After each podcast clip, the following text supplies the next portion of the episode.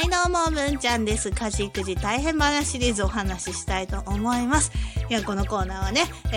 ツイッターでね面白いこととかね悲惨なことが起きたら速報しています。はいツイッターインスタグラムでねしています。で後からスタンド FM で、声でねお話をねしているんですけどね、今回は画像を使っていないのでツイートのお話をしたいと思います。ツイート読みますね。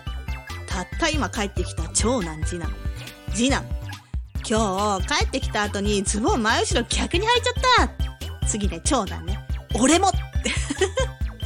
て気づいてるのに直さなかったようで2人ともズボン逆で帰ってきましたっていうねツイートをしましたね。はい。小児の次男もさ、後ろで履いちゃったって言ってさ途中で気づいたんですかねわかんないけども履き直すタイミング失っちゃったんでしょうね。トイレ行くタイミングとかね着替えるタイミングなくなっちゃってねもうずっとそれで着替えるしかなかったのかもう着替えるのめんどくさかったのかもっとさっきまで気づかなかったのかも全然わかんないですけど言ってね、何やってんだよって思ったの。でもその後のさ長男よね俺もっていうのがもう大爆笑だよね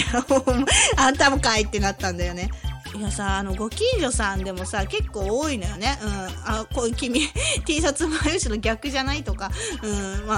靴が右左逆じゃないとかね。うちの子だけじゃなくて周りのね結構子供がいるんですよ。うちの周りのご近所さんね、結構多いので決まって男の子なんだよね。女の子はそうあんまり逆だよっていうことはないんだけど、なんだろうだからうちの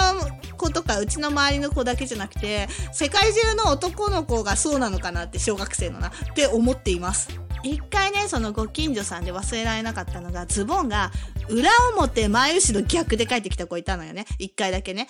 ですげえなと思って見てたんだけど、いやうちの子も今回ね兄弟でねやってるからね兄弟で前後ろ逆で同じ日に同じタイミングで帰ってきて俺もって言った。これも結構な衝撃忘れられなかったですね。はいではね今回はこの辺で終わろうと思います。最後まで聞いてくれてありがとうございます。